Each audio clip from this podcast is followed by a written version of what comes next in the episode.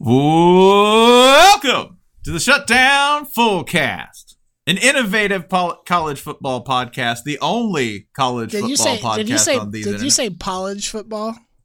We said- bap bapping He said poly college football podcast. poly we college. Are, we are the only poly. Football. We are a college. for-profit technical university. Mm-hmm. Teach all subjects. Bud Elliott just perked up. We can monetize that. I didn't even get through that, y'all. It's gonna be, it's gonna be a show. Hey, while we're at it, can we start saying the name of our new thing in the intro? We should. This is the Shutdown Fullcast, a podcast brought to you by Banner Society. Banner Society, the only website on the internet devoted to college football. You say, "Oh, there are others." We we frankly disagree. Banner Society, by the way, uh, Ryan, what when are we launching? When are they going to get us a website? So, if you're listening to this on the day it's released, Tuesday, August 20th, it's coming tomorrow, Wednesday, August 21st. If you're listening to this on Wednesday, August 21st, it's today. If you're listening to it anytime, if you've downloaded this episode anytime after Wednesday, August 21st, it won't work for you and you have to wait a year for next August 21st for the website to turn on. I'm sorry, but that's just how they've set it up. Are we like so we're like a, a comet or something? You can only see Yeah, brief what, glimpses of. what we are, we're like an uh, an old CD-ROM game that's password protected, but the like you have to be like at minute 15 and 37 seconds of this Shutdown Fullcast. What did Spencer unnecessarily sing? And if you can't answer it, like you don't get in. Then it then the, it locks you out for It a locks whole year. it locks you out for a whole year. And you know what we're doing for that whole year? Talking about you. Yikes! That's it. A lot of You it's look real nice. fat in those pants. A lot of it's nice actually, but you don't get to read those compliments. You'll starve for lack of the affirmation we're going to give you. The on internet. our password protected podcast. so th- thank you, Ryan. That is uh, the the goods on Banner Society, our upcoming website, community, online endeavor, Twitch channel, i- TikTok, uh, everything, everything all the time. Biodome. Biodome, everything except Facebook, because you should delete your Facebook account. Yeah, but go look at our Facebook page before you do. Yeah, just once. Look at that Just on your way out. don't put anything on there. Don't share it. Don't comment because we won't be there. Definitely don't like it. I mean, you can you can do whatever you want, but don't expect us to clean up your mess. Yeah. Legally, we disclaim any and all activity that happens on the Banner Society Facebook page. It's not us, and we don't know about it. Correct. Today, because we are the most innovative and only college football podcast on the internet, there are a couple things. Um, we're going to do something I don't think any podcast has ever done before. We've termed it the mailbag episode. Like a and bag of men. mailbag. Like a bag of dead N- men. It is. And we tell their stories each in turn. This is now a true dream. crime podcast. A pile of dead men My favorite dead man. and a smiling Holly. My favorite dead man is Strom Thurmond because he remains dead. My favorite dead guy? Man, it's And prob- Andrew Jackson. Andrew Jackson. A lot of times this year, I have thought that Andrew Jackson remaining dead is about the only thing we have going for us right now. my favorite dead guy is Johnny Cash because I think he'd be pretty cool if you met him and he was undead, right? He'd shamble How in. would you a- tell the difference? yeah. Ex- well, first of all, one, I'd have a comfort This was how level. he made his like four best albums. Was after he Yeah. died in the 90s. Hi, I'm undead Johnny Cash. Yeah, just Johnny shambling in, it'd be really familiar. You know, you'd be like, "Hey, Johnny, you lost," and he'd be like, "Well, brother, aren't we all?" Um, I was watching a video with John Goodman going over basically every role in his career, um, and they got to King Ralph, and his comment on it was um, that you know I formed a lifelong relationship with Peter O'Toole that lasts till this day. Unfortunately, he has the very bad taste to remain dead. And I, I For now, I didn't keep watching, but I hope that's all he had to say about King Ralph. yeah, I don't think of Peter O'Toole as dead. I just think of him as waiting. Sure. For stronger alcohol. He's he's like Notre Dame. he's not dead, but waiting. We have asked. Comparing comparing Notre Dame to Peter O'Toole, one of the nicest things you've ever said about them. It it is really a slam on Peter O'Toole, if we're being honest. Having the audacity to be dormant for this long. Hey, Notre What's Dame gonna made the about it? playoff last year. What's you gonna do about it, Peter Yeah. O'Toole? Damn. What you gonna do about it, Notre Dame? We made the playoff. No, you didn't. You didn't show up, frankly. So we asked readers for their questions. These questions they span a broad number of topics. I'm gonna just go ahead and spoil one of them in advance for you that we're not gonna cover, and that I know somebody wants to cover. Nobody asked what I think is a single specific to Garth Brooks, Garth Brooks question. Nobody did. So this is my long way of teeing up Ryan. Ryan, I know that occasionally the people on this podcast discuss college football, but every now and then they feel moved to discuss the greatness or at least the magnitude of peak era Garth Brooks. Like Is that correct? it, it, it's mostly that I think we, and I should say I, because I don't want to speak for the three of you. I don't really appreciate exactly how, what the peak of peak era Garth Brooks looked like. Like, I think we all know that Garth Brooks is a recu- recognizable name in country music, that he did very well for himself, whatever. But then you go back and look like, not to get all analytics here, but you go back and you look at the numbers, he still holds the record for um, number of concert attendees in Central Park. The previous record was, um, I want to say it was Billy Joel. No, it was Paul Simon. Paul Simon held the record with a concert that drew 600,000 people. How many, for those of you who have not looked, how many people do you think Garth Brooks got to come out to Central Park to watch him play a concert where, yes, Spencer, Billy Joel was a guest, a guest appearance for multiple songs? Well, that's the first of all, that's a PED for a New York concert, right? Because half of Long Island's going to drive in. I will also add this was the only New York appearance, the New York stop on his world, his second world tour. So they really tried to juice this to make it as big as possible. Any guesses on crowd size? Uh, if it's a record, uh, eight eight hundred thousand. 980,000 was the New York City Fire Department estimate. How? Yeah, yeah. Yeah. I'm telling you, you, you, you put Garth out there, and then you salt that with the promise of a little Billy Joel on top. All of Massa Peak was trucking in for that, baby.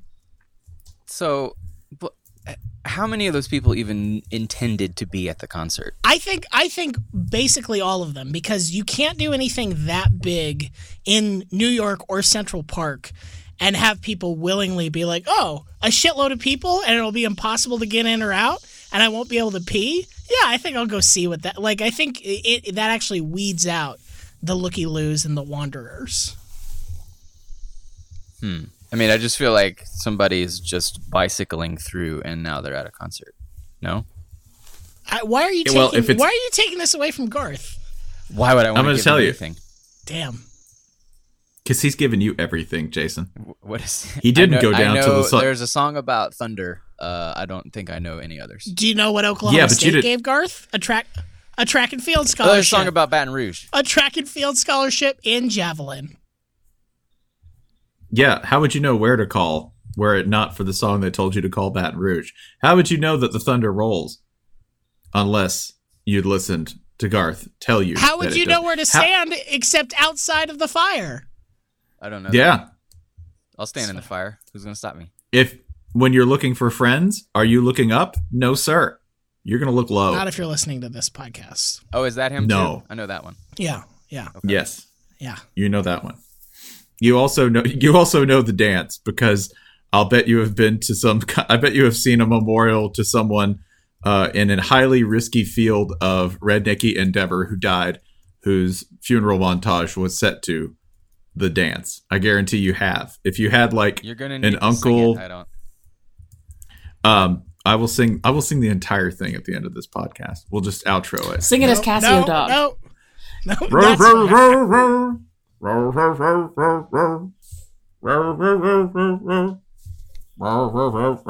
I'll keep it going later, but that's No, now. Okay. We're gonna need to come back. Cassio Dog gets emotional.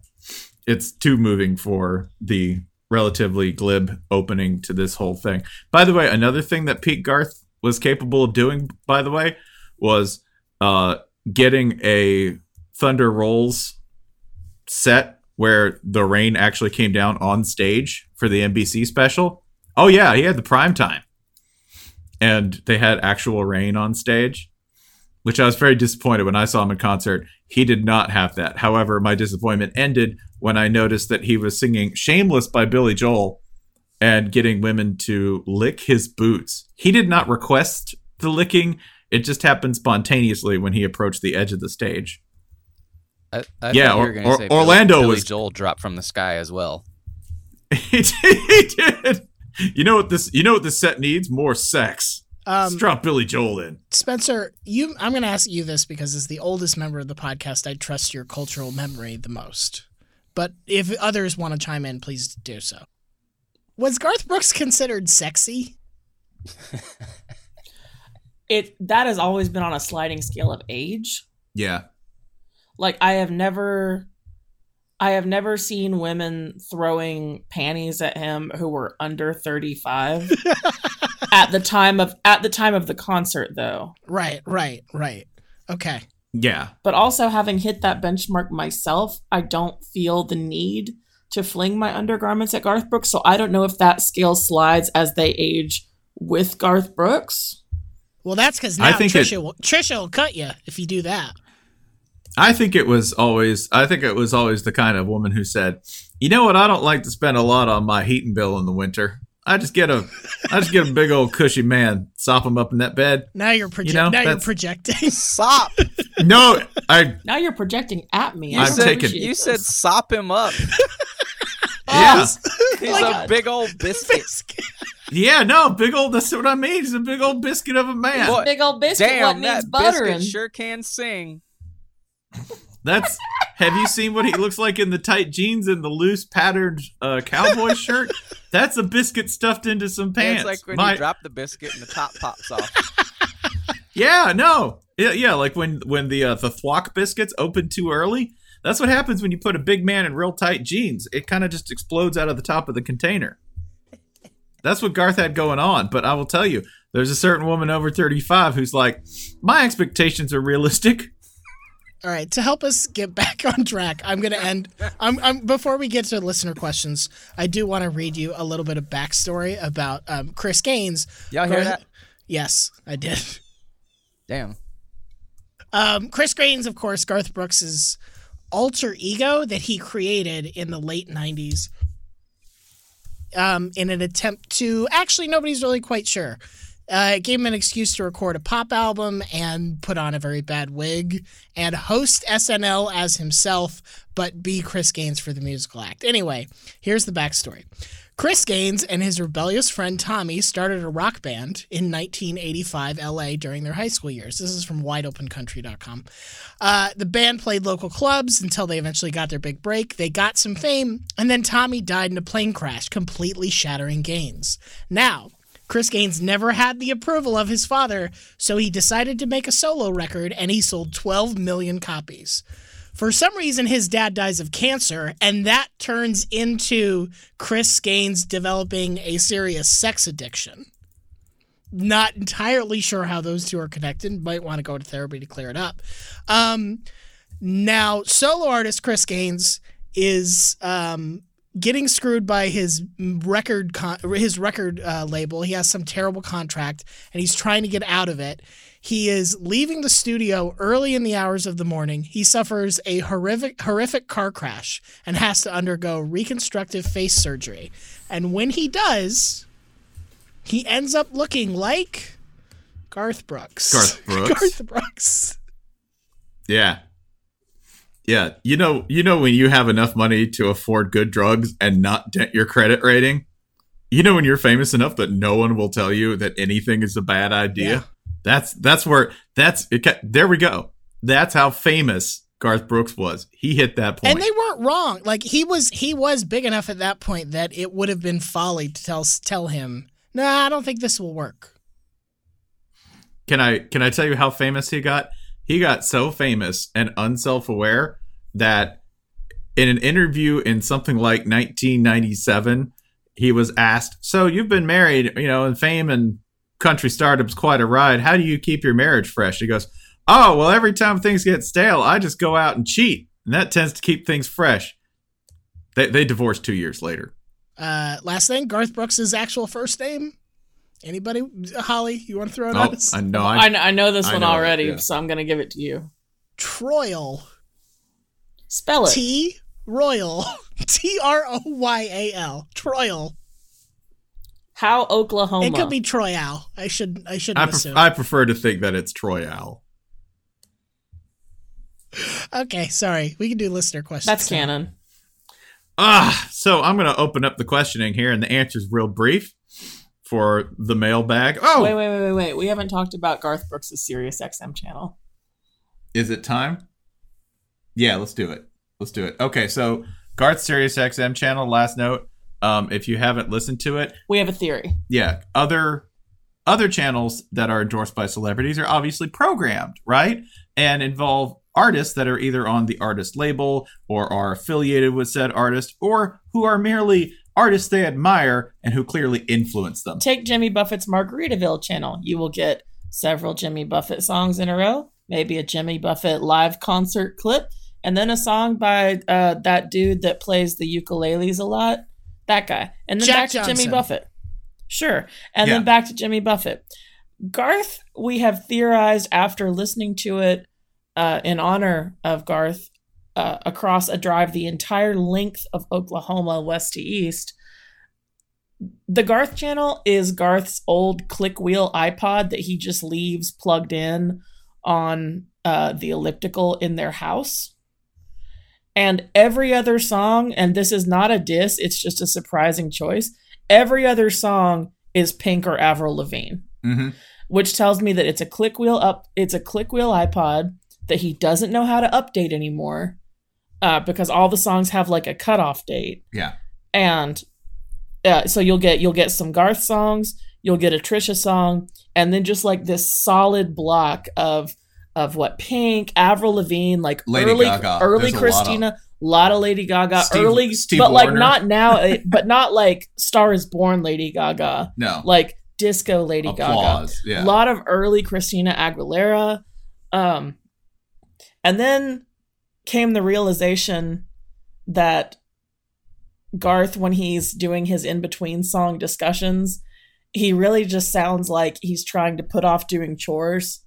Uh, and now this is the greatest hustle ever because you can just kind of picture like here's Garth uh, sitting in their in their sumptuously appointed Nashville kitchen, you know, talking into a podcast mic about how you know Lady Gaga's just got a real warm voice and and and that that makes me think of fire. Hey, and Garth, that means clean the makes me- Go clean the gutters. and here's and here's Trisha behind him being like, Garth, I know you got some friends in low places, but you were supposed to be at Lowe's half an hour ago to pick up that tile.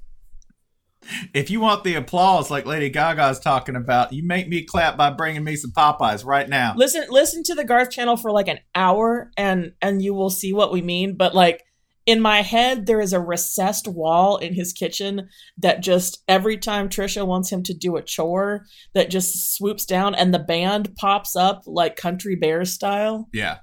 Like for anything, and they will play Yeah. the appropriate Garth song for that, And right? Trisha's in the background just like, God damn it. what you're Garth." describing is very Muppet showy, and I love it. Yes. it is. It's like Who is more of a human Muppet than Garth Brooks? Yeah, aren't you gonna? You need to go out. You need to go out and get on that tractor, and you need to go mow that lawn. And he goes, "Well, the weather's looking bad. How do you know? Three thirty in the morning, not a cloud in sight."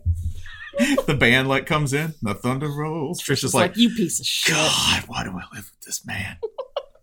what is this band doing here all the time?"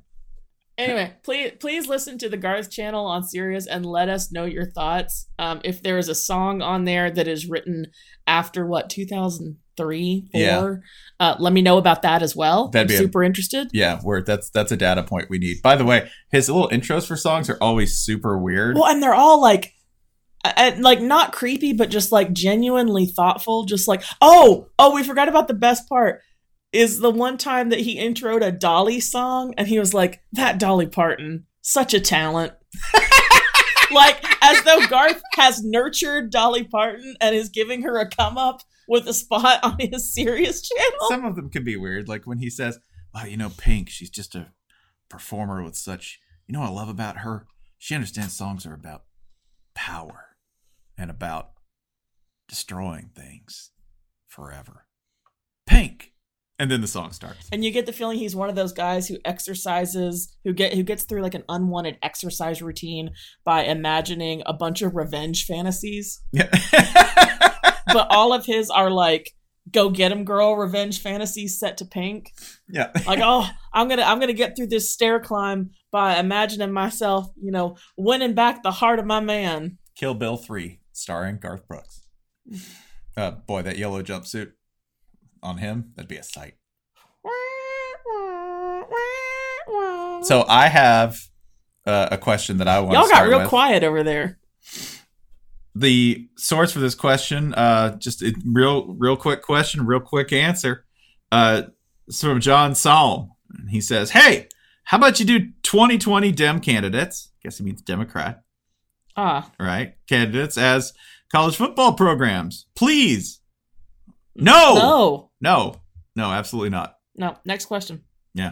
Can we do Uh, one? one. Can, you, can you give us one? no no no Damn it. no I just want to know who No. Hickenlooper is. Abs- uh, no, we said presidential candidates. Yeah. That was enough. All right. Uh, I'm going to take a question from Ray Lockman. You've discussed multiple times that Stanford and Cal both have underrated and surprisingly good game day experience. To the contrary, which big time programs are the least memorable? Not Kent State in November on Wednesday, but like Bama in general. Uh, Bama has a great game day experience. The quad is fun. Uh, I always go to uh, I always go to Druid City uh, and get some beers or a Bloody Mary stuffed with pickled mushrooms uh, or some nacho barbecue nachos. A Big Bad Wolf. Bama's fine. Uh, Texas was Yeah, the first one that jumped to mind. Uh, Notre Dame, I don't love. Uh, it's yeah, I, I don't get it. kind of flat. Yep. Uh, I will say that the one Michigan home game I've been to in person was beautiful. I was prepared to roll my eyes throughout the entire thing, and even though the game was boring, uh, the crowd was loving it. I was way up high, so I wasn't near any key janglers. Uh, what about what about you? Texas was my first pick as being the underwhelming one. The one that I didn't really have much time for uh, was also Notre Dame, just because it was kind of flat. Although, shouts out, the student section is is amazing. The student section is very enthusiastic and extremely fun. And if the whole stadium were like the, I've said this before, but if it were like the whole stadium were like the student section, it'd be incredible. It's not. The people watching just tend to sort of be ruminating on all the mistakes they've made in life to end up at that point or at least that's the way it felt to me because they were playing UCLA and looking at UCLA fans and the football players and thinking, you know, they just don't look stressed about this, do they? They don't look unhappy. So yeah, those two places seem to be sort of the places where I go, eh, eh, I'm not so sure about that. The place I don't want to admit is good. Um, Florida State's loud. It's loud as hell. I don't want it to be, but it can be real loud in there. You know, when they're actually winning games, which isn't recently. The first question on my assigned list comes from at watching CFB on Twitter. The words are wood paneling, yes or no. Um, I've racked my brain in search of opinions on wood paneling, and uh, it'll cover up a wall or side of a car if that's what you need. Uh, however, if you want to get rid of it, then you can. So my answer, in turn, to you watching CFB would in fact be wood paneling, yes or no. Wow. Damn. I'm just going to come out as firmly yes on that. Strong pro wood paneling on on vehicles, especially. I think I think it depends on like if it's a, a harbinger of other grossness. Like if I see a room with wood paneling, my first thought is this carpet gonna be nasty, and and it's not always true, but too many times it is. Strong correlation. Like strong like pet urine correlation to that. Right, Hmm. right. Um, Interesting. This is from Emotional Fescue. You are the AD at a brand new college, and you get to choose that school's mascot. What's the choice? Ole Miss. Oh, you're okay. So I like that now. Ole Miss is a brand new college. Oh, I'm sorry. I didn't see. I thought that said brand new AD and not brand new college. Okay. Yeah, Ole Miss just got accredited. Congratulations. Ole Miss, Ole Miss expansion SEC team.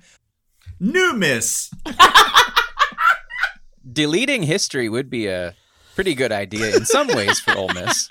Uh, Mm. at, at this point, if I am the AD of a brand new college, I am both going with the college football tide and against it by naming my team the Wildest Cats. The wildest cats of them all. Fuck off, all you other Wildcats teams. We are the wildest of them. And it's all one word. You word. were the mild cats. That's right. That's right. Um, either that or, I, you know, the the weather pattern ones have been pretty well taken. Um, I think the uh, I think the one that is still on the table is wintry mix. So especially if you're like a um, northern northern climes school, if I'm the University of Minnesota, Minnesota at blah blah blah, we're the we're the wintry mix now. It just sounds the fun to say. Wisconsin Dells University Wintry Mix. Wintry mix. If you're the Wintry Mix, you might accidentally like you might trick an SEC team into visiting you. You know, That's you're like, ah, it's not so bad. That's right. They- They'll be like, "Oh, that's probably got Chex in it." yeah, that sounds delicious. I think I would just name mine the Wild Dogs. That'd be it. It'd be like the new Miss, the new Miss Wild Dogs. And when they ask what kind of a wild dog, I mean like a feral one, Sure. like one just roaming around. a dingo. Our is mascot what would you're just- That's just a coyote. No, Can we just- coyotes are pedi- coyotes are pedigreed. Can we just call it Anarchy Animals? Yeah, Yeah. feral, feral University. yeah. Feral, yeah. feral. Is that. F A? Is that F A R R E L L? No. Uh, Super Mutants would also be a good one at this point. Just get the license from Fallout, lean into it, use steroids, say that you already disclosed that in the name. Nobody should be mad. We've never had, you know, I'm like, we've never had a team just call themselves the Rats. Like rats are indomitable, indestructible. They win, right? Like right, when you and think about you have a animals good. who Then your ultimately win. student section. That's the rat nest. Yeah, that's the rat nest. What's your your mascot? Your mascot could be like an adorable looking Remy, right? Sure. From Ratatouille looking thing. So if you wanted to go cute, or it could just be a big horrifying one, like the one that you know unions trot out when Like the one that sits on the table by my front door. yeah, with big red eyes. You can go either way. I have an enormous rubber rat. That's the first thing you see when you come into my house. You could also do like a Pied Piper thing with the band. Then at that point, they all follow. Like the drum major Yeah. skipping around with a piccolo. Yeah. yeah, yeah. That's a great one. Uh, I would go with I think Men of War Ooh, Men sure. Sure. because then you get like you get both like the the toxic this is Sparta bullshit, but you also get uh, lots and lots of glittery tentacles dangling from trombone slides in the marching band. Yeah, the mascot could just lay there, right? Cheerleaders would step around it like, no, be careful. Uh, hey, live longer than Uga. Ryan R. Ryan is the source of uh, my next question, which is how dumb is using chains to measure 10 yards in 2019? I have to answer the question with a question. What's the replacement? Is it a is it a rope? Is it a, a, a, a like a piece of fishing line? Use that Wimbledon shit. What the The the like IBM tennis ball tracker thon. it i mean there has to be some really cool electronic way to do it that doesn't involve paying someone 20 bucks to like tote the sign up and down the yard lines I mean, you know, you know, it used to be worse, right? go on Uh, so so um, Bubba Smith, who you ra- may remember from the Police Academy movies, I think he plays Hightower. He got yeah he got terribly injured. Um, I want to say in a preseason game, um, maybe like his third or fourth year in the league or something like that, because he got tangled in the chain on the side. Because I believe, if memory serves, it used to be spiked into the ground when they moved it. So you couldn't like the the chain gang couldn't like sort of move with you. It was essentially a tripwire, and he fucked up his knee and basically didn't. I I don't know if he ever came back again, but he was never the same again. Um, so the good news is we've improved it, and it's no longer a massive injury risk. It's just a dumb way to measure a, a length of distance. Conferences, schools, ESPN, endorsement opportunities abound. Consider making the chain out of red vines or Twizzlers. Make a bid for the privilege and then use that. Now the chain has ants. Yes. Okay. Now the chain. Again, another mascot nobody's ever used that's just indomitable and everywhere, right? I, I think there's Nobody. a, that- there's a there's a there's like a D League team that's the Mad Ants. oh, Fort Wayne. Yeah, Yeah. yeah. Fort Wayne. We need. I mean, ants are just like ants can lift like so many times their body weight. They're ever. You've seen. You've seen the documentary Ant Man and its sequel Ant Man and Wasp. Sure. You're you're familiar with. Ant Man. Yeah, you're familiar with the scientific virtues of the ant. Yeah. Yeah. This is from A Personages on Twitter. What was the most stupid football game you saw in person? You gave me this question on person, you son of a bitch. Yeah, I did. 2002, Tennessee versus Florida. Tennessee number four, Florida number 10, 30 to 13, monsooned the entire time, and I had to audition for an opera that night. With my lungs already screamed out of my skull. And the theater was locked by the time my roommate and I made it to auditions, and we had to scale a brick wall in our wet stadium clothes to get into the goddamn building. Next person, please. I Uh, do you want me to do? do Yeah, do you, sure. want, do you want to No. wade in here, Ryan? no, do you really please, want to do please, please go ahead, please. Okay. Thank you. Let, let, let me let me let me let me escort escort you to a safer area right now. From Lolo Finarski on Twitter. Which team's dumpster is best primed to combust this season, and what event will provide the spark? So Auburn is always the answer, sure. Um, Always. and C- CFB Internet has locked in on USC as this year's more specific answer. Either of those teams could be, you know, three and three or whatever, have a particularly ghastly upset, coach gets fired, so on and so forth. That, that goes for, regardless of Auburn's head coach's situation, that goes for Auburn every year. I, I I noticed one today that coach isn't going to get fired. He's brand new. He's fine. He's he's doing his very best. But have we looked at Colorado's schedule in much in No. much detail? Because No, we have not. it's rough as hell, Oh, man. So it's not good. you have a team where basically the whole defense left. Uh, you're probably not going to be able to run the ball. You have an awesome wide receiver, and you are going to get him so many highlights because you're going to be throwing a lot. Uh, week one, Colorado State. You'll probably beat them. Probably. Uh, that's your. Uh, that's the closest thing to a probably all year. Uh, you're likely going to lose to Nebraska at home. Uh, that'll be an improved Nebraska over the one you bullshitted out a win against last year. Check the tape. Uh, Air Force, you'll probably beat Air Force, probably. Uh, road game at Arizona State, likely a loss. Arizona at home could be a win. That very well might be the end of it. You got to go to Oregon on a short week. Then you got to go to Washington State, back to back road games uh, to the other division against two of its best teams. Then you get, after those two straight road trips, you get a short week against USC, who at this point in the year, under interim head coach Lane Kiffin, could be really putting things together.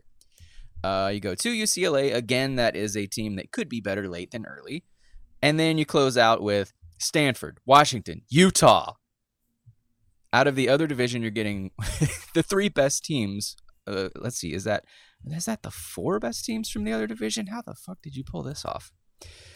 So yeah, and then you look at the schedule last year. You had an FCS team. You got to play Oregon State. You got to play Cal. It's a complete flip. You know, Nebraska was had only barely begun leveling up. So I mean, Colorado it can only burst so spectacularly because the coach isn't going to be fired. But still, I wouldn't want to be you this year, Colorado. I did enjoy you mentioning Arizona there because that's to me the garbage can racing the garbage can down the street, right? Like Arizona comes to town. I don't I don't have any confidence in Arizona being anything this year. Right? At all. That's that's your that's your 50-50 game. You get one of those all year. Yeah, that's the and that's this, the I like garbage, the garbage can. can. race idea. That sounds like a min- minor league baseball promotion in a town with like. well, you know that you know that we're gift very that proud like, of the two local recent- dump. Right, like the gift that has the two garbage cans racing each other down the street in the rain, right? Like that's that's what that's what this is. That garbage can races should be more formalized though. Especially the figure 8 garbage can race. Let's put some real money on the table. Well, tune in October fifth. Garbage Can Bear is a good mascot too. Garbage Absolutely. Garbage trash trash bear. Um, this this is from uh, Cowgirl Bookworm on Twitter. Has Ryan told you? has Ryan told the rest of you that I named a cow after him in exchange for a sticker? And would you be interested in other opportunities to trade cow names for merch? Yes. No and Yeah. yes. Okay, I it's it's true. Uh, I did in fact send uh, this beloved listener a sticker from I think the Austin live show, and a calf is now named after me. And I believe the offer the offer is open to any of you to send merch and get a cow or maybe other animals. I don't know the exact details. Uh, named May I after ask a may I ask you a ticklish question here? Sure. Yeah. Is this a dairy or a beef farm? Uh, I don't know. Hmm. I'm, I'm I gotta be honest. I'm fine. I'm fine either way. Okay, okay. Like, can I name an adorable calf that will eventually become steak after one of my enemies? So I feel better about this whole exchange. Is that possible? I see. I'm thinking of it more of a Horcrux situation. So I die. I die, and as long as the cow me is alive, I can still come back. Oh hell yeah. Can I do this with different animals though? I'd probably pick really unreliable animals with short lifespans. Like, yeah, a butterfly. That's You're definitely so something you want to use as a Horcrux. So, so pick a turtle. Pick a turtle. Yeah, why don't you pick something solid? No, I'm gonna pick a cicada. I gotta wait like 14 years for them to come back out. What are you, Pennywise? Idiot. It's like the it's like the IRA of Horcruxes. I can't cash it in yet. Gotta wait. Spencer, is it safe to classify you as a tank top guy? Sir, it is. Have you always been a tank top guy, or is this you like? Is this a recent development in your life? No, I think spiritually you just have to eventually arrive at the shirt choice that reflects most who you are. It takes all of us a different amount of time and a different journey to get there, but I, I for one, have decided to admit I am a tank top guy. Now, if I told you you could go to Home Field Apparel and get a tank top with a angry horse head on it, and it, the following words: "Kick um uh, apostrophe em stangs," as in mustangs, would you be interested in such a product? Absolutely. Because I gotta tell you, I'm looking at it right now. I don't know how you would wear this in public without people being like, "Hey, get back in the car." The uh, the oh boy, the guy means business. The kick 'em stangs over there. That guy's got an angry horse on his shirt. He he's a serious person. I don't know if you've noticed, but Homefield has been rolling out a bunch of new schools for the college football, the upcoming college football season. They started with Memphis. Yes, you can get a bunch of Memphis State gear. You know what? They got fire UMass gear. That's not a thing you necessarily thought I would ever say, but it's true. They also have two of college football's, I think, the best under the radar hipster destinations, Mhm. right? Both of them firmly third coast. You got Southern Miss. They have a uh, they have a Southern Miss to the top shirt. If you don't know SMTTT, uh, then you don't know college football, frankly, because Hattiesburg Hattiesburg always does it big, and their shirts are absolute flames. And uh, Georgia Southern is the other one uh, the Pride of Statesboro, the original triple option monster.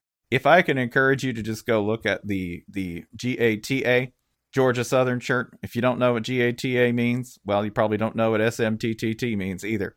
We're gonna learn you up because one stands for Southern Miss to the top, and the other one stands for Get After That Ass. The Erk Russell maxim.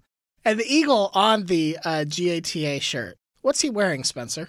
He's wearing a tank top because you know what? He's about to get after that ass. That's what he's about to do. So if you're a person who's serious about getting after that ass, go get yourself a Georgia Southern shirt. they're also comfortable as hell. Uh, Homefield only uses the best fabrics that they can find. They actually wear each and every one of them to make sure that they're comfortable and they fit your, well, at least if you're me and Spencer, your weird body in good ways. And they design and print them in the heartland of America, Indianapolis. That's right. Home field, Big Ten champion. Can we say that? I think we can say this that home field has definitely spent more time in Indianapolis than um, Minnesota football. And then Michigan football. That's painful. You can get 20% off your first purchase by going to homefieldapparel.com using the code FULLCAST, and boom, that's it. You get 20% off the first purchase you make, no matter what it is. As you can tell, they're in the midst of unveiling new schools all the time. I have it on good authority, and I can't, like, I don't even know if I'm allowed to leak this at this point. UCF is on the list. I'm like 90% sure I'm not making that up. That's the Ryan Nanni guarantee. Does that mean, by the way, does that mean we might have the Citronaut on deck? I don't know if we do, buddy. If you and I can get matching Citronaut tank tops, I, I think we should just figure out how fast we can retire just so we can hang out together and wear those Citronaut tank tops in public. Well, you can do that, but you know what? 2019 for me is about taking care of business, and there's only one shirt to do that.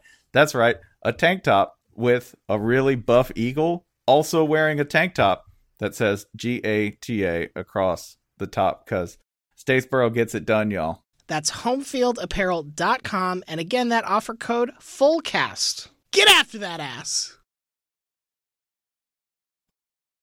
Okay, so I've got a stat you're not going to like. Two out of three guys will experience some form of male pattern baldness by the time they're 35. But I think you will like this. Today's science is so advanced that you can actually combat the symptoms of hair loss with Keeps. Keeps treatments are proven up to 90% effective at reducing and stopping further hair loss. A lot of guys who use Keeps have even experienced hair regrowth. And Keeps is also discreet. No more doctor's offices, no more pharmacy checkout lines. With Keeps, you'll get an FDA approved, doctor recommended plan from the comfort and privacy of your own home. Plus, it's affordable. I'm talking half the cost of the pharmacy. And Keeps delivers treatments right to your door. Check it out. Nearly 100,000 men trust Keeps for their hair loss prevention medication, and Keeps has more five star reviews than any of its competitors. The earlier you take action, the more hair you'll keep. So visit keeps.com slash shutdown and you'll receive your first month of treatment for free. Go to keeps.com slash shutdown now. That's K E E P S dot com slash shutdown. Hi, Grizz. Hey, Lila. We're here to tell people about Culture Call, our new transatlantic podcast from the Financial Times. I'm in New York and Grizz, you're in London. Mm-hmm. And we're talking to people who we think are shifting culture. Yeah, our guests include Taffy Brodesser-Akner, George the Poet, Jia Tolentino, and Esther Perel. So please do subscribe, everybody. That's Culture Call, wherever you get your podcasts. All right, excellent. Bam. Hi, Daniel. Hi, Amanda. We get to tell everyone about the new pod, Eater's Digest. Eater's Digest. That is right. Our brand new podcast. It is available now.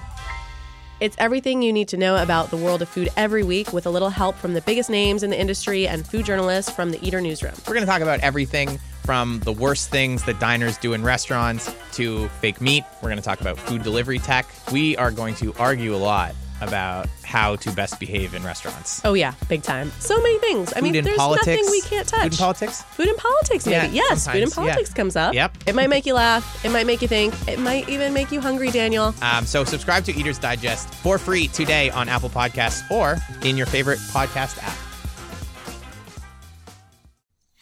My question is from uh, at Dirtbag Queer. Can everyone please give their skin care routines? In Spencer's case, beard care is also acceptable. Hey, man, just, wash your face with something generally, but I have a uh, I use the Lush beard wash for this beard, and then I oil it, preferably with something that's got you know, sort of just basic stuff in it. I think most of it's safflower oil is the most beard oils, but you gotta oil it every now and then. And then like a good beard wash, like eh, maybe once or twice a week. It's not a self cleaning oven, but you know, it requires a little bit of care. It's not a self cleaning oven, as in you can't set it on fire and expect it to all be fine after. Mm, uh, TBD. I need to see, and you need to brush it out. So that's that's like the full. You got to brush it with like a, a really nice boar bristle brush, or it ain't gonna work. Now this entire thing is all just to set up a to to go to Holly and say, "Hey, didn't somebody actually in a professional skincare supply store walk up to you and say, Were you were you there for this? no, I was not. You had somebody actually, This was amazing. yeah. This was uh this was the Kiehl's lady at the airport because there's a Kiehl's in Concourse B uh, in Hartsfield, and I was waiting for a flight and browsing eye creams, which are a scam, by the way, but Kiehl's makes a good one. And uh, there was this gentleman on the other side of the store. It's not a very big store; it's like the size of this room. Uh, podcasting is a visual medium. There's a, a gentleman on the other side of the store, uh, loudly wondering if he really needed any of these products. And this lady, she had an air of authority like a like a nun or a traffic cop. And she crooked a finger at me. And it was just such an air of command that I immediately dropped what I was doing and walked over. And she grabbed my chin and she dragged me close to this this elder gentleman. And She said, "Do you think this face just happens?" and it was the apex of my life. My pores have never felt smaller. Um, okay, dirtbag queer. Hey girl, you really want this? Um, at the moment, Tony Moly Peach Punch Cleansing Water, Thayer's Witch Hazel Rose Petal Toner. Used to use Clinique Even Better Essence. They have discontinued that. Now rocking with Clinique's Turnaround Revitalizing Lotion. Treatments. Uh, I have prescription azelaic acid from my dermatologist, which I love because it's like 5% higher than the Ordinary's azelaic acid suspension. I like it so far. I've only been on it for like a week. Serums. I like Timeless for vitamin C and E for day. I'm trying the Ordinary Peptide Serum, the buffet serum at night, but I don't love it. Moisturizer, Talika Photo Hydra Day is wonderful. They've discontinued it, and I'm going to be heartbroken forever. Alba Botanica Hawaiian Moisture Cream, you can get at any CVS or Walgreens, and it costs like $4, the vitamin E version. It lasts forever. It smells like sunscreen, but contains no sunscreen at all. So don't forget to put on actual sunscreen. Um, I like Lilyana Naturals retinol cream at night. It's a great moisturizer. I'm not convinced it contains retinoids of any kind. And I kind of think Lilyana might be a scam, but I can't prove that. Sunscreen. Uh, Vichy Ideal Soleil SPF 50 or Biore UV Aqua Rich, Rich Watery Essence if you're putting it on under makeup. The Vichy has kind of a nice primer uh, effect, so you can slap makeup on right over it and it won't pill or peel. Night cream, CeraVe night cream, super cheap, like wearing an actual mask to sleep if you want to walk around your house looking like the Carver from season two of Nip Tuck. And when do we not? Uh, alternate that with Fresh Rose Deep Hydration Moisturizer, not the mask, just the moisturizing cream because it's kind of heavy and you want like a water gel uh, off night so you don't clog your pores way up. Eye cream is a scam. As I said, just put moisturizer under your eyes. It's the same skin. You're fine. Masks. Um, the Aztec Clay Bentonite Clay Healing Mask is a legend for a reason. It's cheap. Use it. Uh, sheet masks every night. You can manage it. I like Mamonde and Dr. Jart. Uh, if you want a wash off mask, I like Fresh's Black Tea Instant Perfecting Mask. What am I forgetting? Hand cream. Supergoop SPF hand cream with sea buckthorn. Your hands are going to get sunburned faster than anything else, even your face, because your hands are way out on the steering wheel when you're driving, right? This is a dermatologist secret. Um, what else? Uh, superfood peach jelly 90 I keep in the fridge and just slap on during the eight months of the year when it's unbearably hot in Atlanta. And Heritage Store rose water and glycerin spray to spray on between all these layers and also just whenever your face gets hot. I think that's it for the moment. What you know about that? She did ask. Skincare. Shout out to Reddit Skincare Addiction, my actual true internet home. PAPN ain't got that. Jason, you have anything to add to that? Uh, Neil deGrasse Tyson voice. Order. I'll use some nice. I'll, use, I'll use some order. The exception would be if I have a tattoo. I don't have one on my face. Um, but if I did, I would use. Uh, there's this this. It, I get it at CVS. It's like mm, this. It's kind of like a bandage, clear tight bandage that you just stick on. You clean off the tattoo. You slap that on there, and then you don't touch it for like five days at least, and that's it. Your tattoo's good. Holly, you're next up again. I think. Oh, sweet. What is the best thing made in a blender? asks the Bill H. Um, I don't think the answer here is a candy one. I do think the answer is a green smoothie, and the answer is this. You can fit an astonishing amount of spinach, just for example, into a smoothie before your smoothie starts to taste like spinach. This is the great utility of the blender. You can also That's fit an a ve- astonishing amount of spinach and feel like they're still like blend it and be like, oh, that's only an ounce. Are you kidding me? It basically vaporizes. Yeah. Uh, I looked up, I did Google like surprising blender recipes and found like, oh, I made blender hollandaise. Oh, I made soup in the blender. First of all, you don't want to be cooking anything heated in a blender anyway. You want to put that in a pot and use an immersion blender because the steam is going to explode the top of your blender off. Uh, unless you're careful. But yeah, I don't feel like there's a clever answer here because I feel like, especially with the season encroaching upon us, we want to cram as many greens into our unwitting bodies as possible to offset the damage we're doing the rest of the week. It just I watch that happen and I just think like, man, being a gorilla sucks. You know how much you know how much What? Because you don't have blenders? Oh yeah, like they you know how much like you know how like how many leafy greens they have to eat for it to amount to anything, and stay jacked on that. It's just it's a hard life. Can I throw in for a granita here as well as a useful blender tool? Well, yeah, because tool. it's a that's a way to eat a slushy and still be a grown up. Yeah, Right, right. Yeah. And it's also a way to sort of like, if you have a child that is like, I want a frozen something, you can be like, here, it's mostly fruit, you idiot. I got an answer for the people. Uh, like a cheap store bought pina colada. No, I don't mean anything like artisanal. I mean the one that comes from like, you know, a tube that you mix up Sure. yourself with Right. way too much room rum. Yeah, yeah, that's that's the best thing to come out of a blender. Yeah, my family did vacation on the Gulf Coast when I was growing up. Why'd you ask? Jason. I usually just throw a few fruits in a cup with like milk or something, and then that's it. I'm. Fa- I don't Jason even really. probably the most even really fit of all of track us. Of, I mean, I don't even really keep track of which fruits. Just like it's some berries, usually banana. I don't know. I already forgot what's in there. Th- And that's the great again, the great utility of the blender. Just just throw some stuff in. Yeah, I'm not keeping track here. What am I? What am I? Warehouse manager? Sorry, sorry, Bill H. If you wanted a, a clever answer, but my answer is always to trick my body into eating way more spinach. Yeah. Uh, from Brody Logan on Twitter, whom's name I always want to say like bro. Brody. Brody. Lo- it's the extra O in the in the last name. I mean, really he, does it. he is a Miami What's up, fan, Brolo? you're not really far off. Okay, I'm not offending anyone here. Yeah, Then. yeah. Uh, if No. you could own one restaurant franchise, which would it be and why? Where are you putting it? I'm going to answer the second question first. I'm putting it at 5200 Buffington Road, Atlanta, Georgia, just outside the perimeter, little west of the airport. We're going to buy the facility at that place. We're going to evacuate everyone safely, and then we're going to burn it to the ground, and then we're going to install a Popeyes right on top of it. Why? Because this is the first time Chick fil A's headquarters actually had any seasoning. Damn. Damn. Damn. Wow. Wow.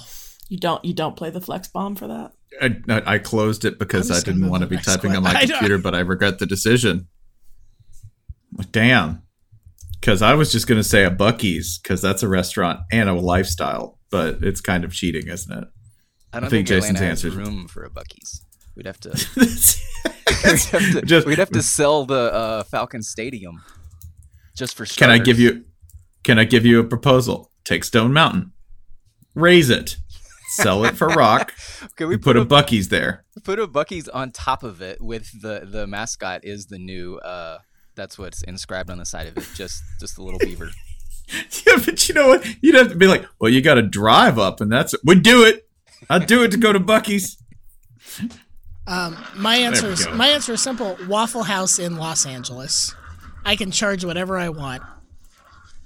Oh yeah, you could, that could be like thirty dollar waffle. That's Yeah. not how much they cost in Atlanta, huh? Yeah, Uh, the authentic, yeah, the authentic Georgia waffle. yeah. Waffle House in a good spot in LA, and I will be set for life. Like easily. I'll, I'll probably win a beard award on accident. I bet it. I bet it would fail.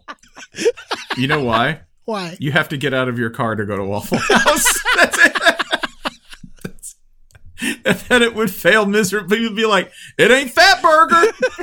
Could you put it like right outside the fucking Chargers stadium? you get like dozens of foot, dozens of people worth of foot traffic once a week. Are you kidding me? Phil, Phil Rivers will bring his whole family in there. That'll set us for the month. Put it in Staples Center and only open it during Clippers games. Oh, sorry, Lakers fan. Yeah. Oh no, the Clippers are good now. Uh, Yeah. The LA Kings. yeah, you can get Okay. you can get the Kawhi special if you go to the one in uh, Staples Center. What is it? It's just potatoes. can I can I get uh, the hash browns not scattered, not smothered, not smothered, not covered, just Can I have Steamed. them potatoed, please? Yeah, steamed. Um, Um, all right. This quest. Yeah. Sorry. Yeah, it's it's it's all it's all you, Chief. Um, this I question this. comes I from. teed this. I teed this question up for you specifically. Yeah, I know. I know. This question comes from at Jim Gordon. Not spelled the way you think, but I'm not doing that here. Uh, what is the worst single piece of children's entertainment? This is, so Spencer wants me to say Caillou, but I haven't seen Caillou. Haven't had to wade into that dangerous territory yet. Um, this question also varies a little bit depending on the age of the child in question because, you know, sometimes something isn't so bad until your child starts singing it at you relentlessly. And then it turns pretty bad. Uh, some things are good because they'll just keep your kid engaged. Um, but I'm going to go with a very unexpected dark horse here, and I feel bad saying it. The single worst piece of children's entertainment is Dr. Seuss books. Here is why wow. them shits long. That shit is uh, green eggs and ham, one fish, two fish. Oh, the th- oh, the places you'll go. All of these are so long and so like physically difficult to read in a way that feels efficient and expeditious. They are Florida English major. they are a absolute fucking trap at bedtime because at bedtime you want to you know your books are the currency you want to get in and get out with two books maybe three and you want them to you want them to be sort of like a, a limited time investment. And dr seuss listen if you have an older child who can read to a younger child dr seuss is probably great. If you're having a child that you're teaching how to read dr seuss is probably wonderful. If you're just trying to get a child to go the fuck to sleep and you're you're getting through the process of reading them a story dr seuss is a, is is quicksand man. You're going to be there forever Ryan, are you saying you do not like the book? That the book I that don't your know, child no. likes has you shook? That the book that has you shook that's kept in a nook? You refuse to give it a hearing look? Ryan is a terrible rapper. Yeah. Bars. Um, the other the other answer I can give you, it's much more niche, is this um, show. It's a show. This program on Netflix called Little Baby Bum, and all it is is basically public domain songs. Wait, it's not like Wheels on the infant train hobos. No. It is- no, it is not. Not like I Ann, would love Ann that. Geddes photographing babies in dilapidated rail yards. Very Yeah. slow trains because Yeah. they have to crawl and catch them. Yeah, steal stealing pies off windowsills. Um, no, it just it just sort of like sing songy nonsense with, and it just sort of repeats over and over again. So you can hear the wheels on the bus eight times in an episode with different riffs on it, and it's also like played. I want to say like 15% too slow, which makes it really a dirge and really unpleasant. So I would stay away from that as well. I, I have nothing to add other than Caillou, but my feelings are well known on that. You have you have since become like what is it, an Alexa meme? Yeah. Yeah. Can you My- explain that a little bit? Yeah, that if you ask Alexa why Caillou doesn't have hair, Alexa will spit out my answer from Google results, which is because he does not deserve love. So go ahead, try it on the device of your choice. See, I don't. My- even, I don't even know the the character's name. That's how much I have not watched this show. And I honestly, thank you to Spencer for warning me off of it. Yeah, don't do it. it also, it's Caillou, just so you're not hornswoggled into it. No, no, no, no, no. That's not that show, Daddy. It's Caillou. No, this is Caillou. No, same, same show. In case your child tries to pull that move. My my question. Uh, this is like, I think a classic preseason question, but I'm. You know what? I'm not averse to some red meat. Let's put it on the grill, y'all. See what smell it makes, because I think you'll like it. Who takes over for Saban when if he retires? That's from Carnivore 22. Speaking of red meat, uh, my answer: a sucker, an absolute sucker, someone who, who will be fired. Lane Kiffin. Jason Garrett. perfect. That's perfect. Like the person who takes that job, you're pre-fired. Just just getting a massive buyout. Offer to do the job for like two mil. Can we go back Yeah. to Holly's suggestion? The best part about Jason Garrett taking the Bama job is it's plausible. A, it's plausible, and B, at his first press conference, he will basically l- like all but say, he will largely imply that like he's here to turn things around, that he's here to improve on the failings of his predecessors. like Jason Garrett will take this job and look down his nose, and that's partially a height thing, at Nick Saban and his legacy. His aquiline and he will do nose, that day yeah. one. I'm Jason Garrett. Hello. We're just gonna do things a little differently. Uh-huh. Just gonna, you know. You know, I have all, all the respect for Nick in the world, you know.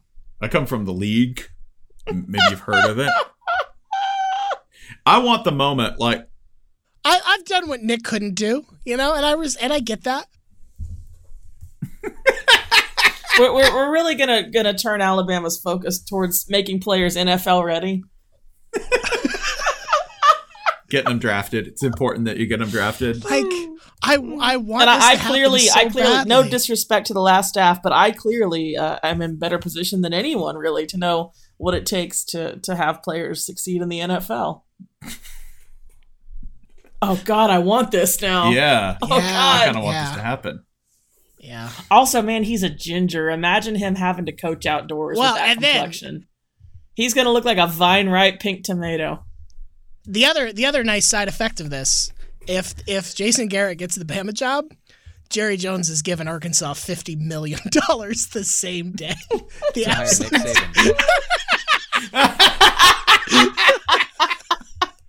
Nick Nick, Nick, we're gonna need you to call the Hogs. No. No. All right, that's fine, Nick. no, We don't do that anymore. I will I will I will text the Hogs. Hey, once everybody, a- shut up! Shut up! Nick said we don't call the hogs. Stop calling the darn hogs. Just text the Hogs. Don't call him. well, you know, I don't really want any hogs anymore.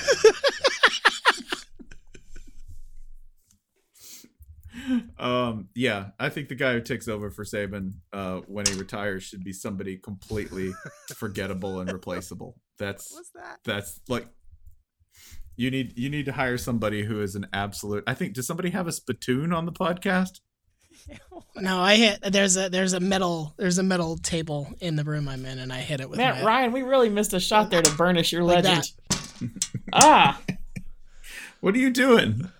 Beating someone with the shovel live on air. Hey, y'all see Casino? It won't be Dabo, by the way. Dabo's not that stupid. He's not. you know who is though? Jimbo. That would be the best. Ten years, never Hey, leaving A and M. Wait, not if that Cowboys job is open, just like you said. Oh my god. Because think about it, they've got to get somebody who like they got to get somebody who's replaceable but credible. They know that, right? They got to get somebody who it's like he's got to be fireable, but everybody also has to know his name, and it has to be plausible. Who is that? Besides Jason Garrett, because I had an I had an evil thought, G- go on. a super evil thought. Jon Gruden. Man. after it after it goes belly up with the Raiders in like three weeks. Wipe out. Yeah. Saban retires and they're like, let's hire Gruden. And finally, like you get the double burn of every idiot at Tennessee who wanted to actually hire Gruden. There aren't that many of those people. I know there's 30 of them, but I want them to hurt. And I want them to hurt bad. And then in addition to that, uh, watching Gruden say, "Yeah, do what he's doing with the Raiders now, bring in Mike Mayock as his personnel guy. We're gonna do things the right way now." Another complexion, by the way, uniquely badly suited to coaching outdoors in that climate. Yeah, Wait, wait. Can It's I be like one giant melanoma. can I shift you three degrees left and say Jay Gruden? No, that's who Tennessee would fucking hire. If Bama got Jon, if Bama got Jon Gruden, whatever shithouse rat Tennessee has at AD at this point, this is. Ex- I'm so mad right now because you know, you know they're gonna do this. You know this is exactly what they would do. Well, we got the same thing. He's just younger. Golly, oh my god, Phil Fulmer better be dead before this happens. Te- if just if, if Gruden- Tennessee's hiring a Gruden at this point, it's Deuce. It's definitely Deuce Gruden. Yeah, yeah, yeah. Jay, Jay Gruden is just Mike Shula stung by no. bees. Oh, Yeah, that's what I oh god, say. I'm That's I'm like, if you'll- already angry about this lesser utter Shula, You'll inevitability. hire the lesser Gruden. This is so Yeah. fucking inevitable that I'm already furious about it. Oh but but god, but like Jay Gruden, I at least expect would know it, right? Like Jay Gruden would go. I'm so angry. Jay right Gruden now. would go. Oh yeah, I'm totally getting smoked in like two years. I need to make sure that Yeah. buyout's like thirty mil, right? I need I need yacht. I I need like good boat money. Y'all, I need some cleansing breaths. We we got to move on, or I'm gonna aneurysm something. Okay, you're next. Oh shit. um. All right. From Mr. Haverkamp, I believe this was on Reddit. Which SEC head coach do you think would make it furthest in the Great British Bake Off? Okay, time me. You ready? Go. All right, Saban baking. Uh, Saban out. Baking is too stressful, though he does appreciate a fine baked good in the form of Little Debbie. Uh, Jimbo too rich to cook. Finds it beneath him. Food is for no. Tell me when I lie. Too rich to cook. Finds it beneath him. Food is for Keep peasants. going. Sorry. However, is the most likely to eat people if it's offered, and he is in what I think is a sleeper hit of a town likely to offer him human flesh. Malzahn, most likely to incorporate Soylent. He's out. Morris and Orgeron, same problem. Impatient, turn the heat too high so they burn everything. However, makes both of them sneaky great at crepes. Uh, Matt Luke, Dan Mullen, Kirby Smart, Joe Moorhead, Mark Stoops would be astonished if they can make pizza rolls. Uh, Will Muschamp, Jeremy Pruitt would be astonished if they can find food in their own homes. Like they're like they're like giant faceless Sims. If you put them facing a corner in their own homes, they would starve to death. Um, Hey, who Derek took the ladder? Who took the ladder out of this pool? hey, hey! no, seriously, if you put Will Muschamp and Jeremy Freezer and Jeremy Pruitt facing like a freezer door with the fridge door right next to them and told them to make dinner, they would just like bang their heads against the stainless steel until one of them or one or both of them died. Um, Derek Mason has quietly been perfecting a series of flawless quiches for which he never receives due credit at office potlucks, but which are beloved by his family and friends and members of his church, but ultimately going to lose out to the relative flashiness, and I say relative, of Barry Odom. The man can make a cinnamon roll. I got a feeling. Look at the rolls on the back of his head. That That's a man who can bake. What I hit. That's a minute forty three. A All right. minute forty three. Clinical. Yeah, Clinical. a minute forty three. What other podcast got that? I got one correction. Will Muschamp would chew his way through the drywall like an angry pit bull. He'd be like, "I'm free. I'm hungry, but I'm free." Yeah, that's Uh, it, it seems I have two questions, so I'm just gonna lightning around both of them. Uh, from Davis as fuck Davis underscore AF. Uh, That's the only thing that could possibly mean. Uh, is there honor in staying until the end of blowouts? Does it apply if I watch on TV? If so, more or less. Does it matter the same when we're being blown out by Clemson as it does when we blow out, please God, Charleston Southern? Uh, yes, there is honor, but honor is bullshit. So you are racking up a point total that doesn't matter. However, it's still a point total. So I think you should, I think you should stick around and rack it up uh, and see if that fucking Reddit karma can be cashed in at any point. Speaking, Is there any honor to doing this when you're watching it on television? Yeah, yeah. I mean, there's Okay. a multiplier. Like it's not much. It's nowhere near the same. But if you're enduring it, you're enduring it. Okay. Uh, speaking of Reddit, from the spelled uh, how uh, Tupac would spell it in a song title. Ten Buchanan. Who will be the next five WWE champions and how we get there? Uh, first, the Fiend eats whoever has the belt at uh, the next WrestleMania. Uh, then Bray Wyatt takes the strap off the Fiend. Then it goes to former Troy offensive lineman Windham Rotunda. Bray Wyatt gets revenge, takes it back, and finally the Fiend eats Bray Wyatt. You might say these are all the same person. I would say prove it. That was good. Take us home, Ryan. Last question from Joey Langdon. Which Mac team are each of you? Spencer, I'm gonna, I'm gonna, I'm gonna let you go first. Um, so let's see. Big swings, some hits, a lot of misses, up and down. Um, I'm the Buffalo. I'm I'm the Buffalo Bulls. That's that's that's who I am. The the New York State University. yeah, the the New York State University, the off-brand. See, that's what makes it me. It's the off-brand State University of Mhm. New York. Mm-hmm, mm-hmm. Yeah. Okay. Um, Jason. Also, bizarre bizarre pride and squalor. What better sums up Buffalo, New York? Right. Uh, actually, no. Holly. Who are, which Mac team do you want to claim as your spirit Mm, connector? uh, underratedly mean at home, uh, branded with crackling energy that I do or do not fulfill depending on how I feel on any given day. Uh, I'm Toledo. Good. Jason. Um, can I be all the directional Michigans? All of you, are you Mecca, Mecca, Michigan? Yeah, That's what you're saying. Doc- Dr. directional Michigan.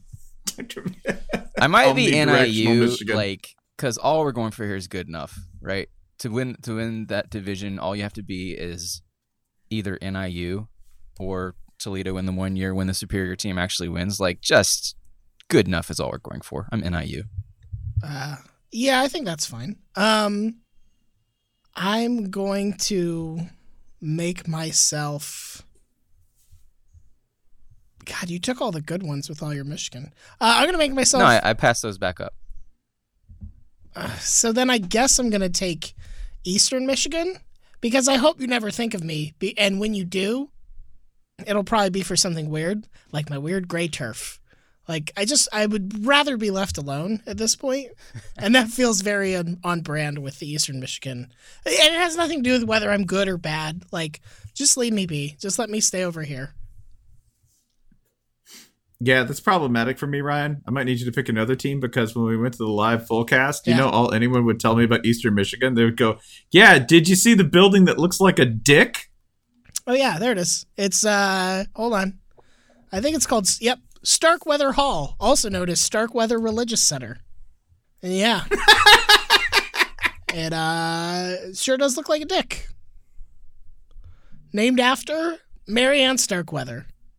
You know, there are different ways to honor people, but uh buildings that look like dicks, that's that's one. Hey, I'll take it. Just just remember me, man. Hi, I'm Amanda Kludt, editor in chief of Eater, And I am Daniel Geneen, a producer here at Eater. and we are here to tell you about our brand new podcast, Yeah, Eater's are. Digest.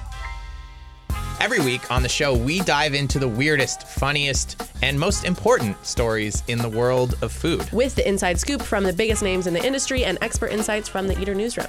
Uh, it's a really fun time, so I would say subscribe to Eater's Digest for free today on Apple Podcasts or in your favorite podcast app. Hey everyone, this is Kara Swisher, editor at large of Recode. And I'm Scott Galloway, professor of marketing, NYU Stern School of Business. And we want to tell you about Pivot, our weekly podcast. That's right, Kara. It's a chance for not the little dog, but the big dog. What's the language he speaks?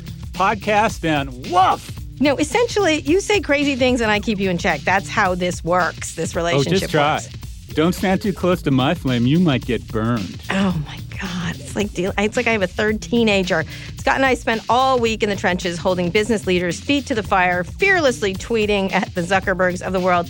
And then we come into the studio and argue about which one of us knows more about what happened this week. It's typically me, but go on, Scott. Every Friday morning, we drop a new episode and talk about the impact on society and your life.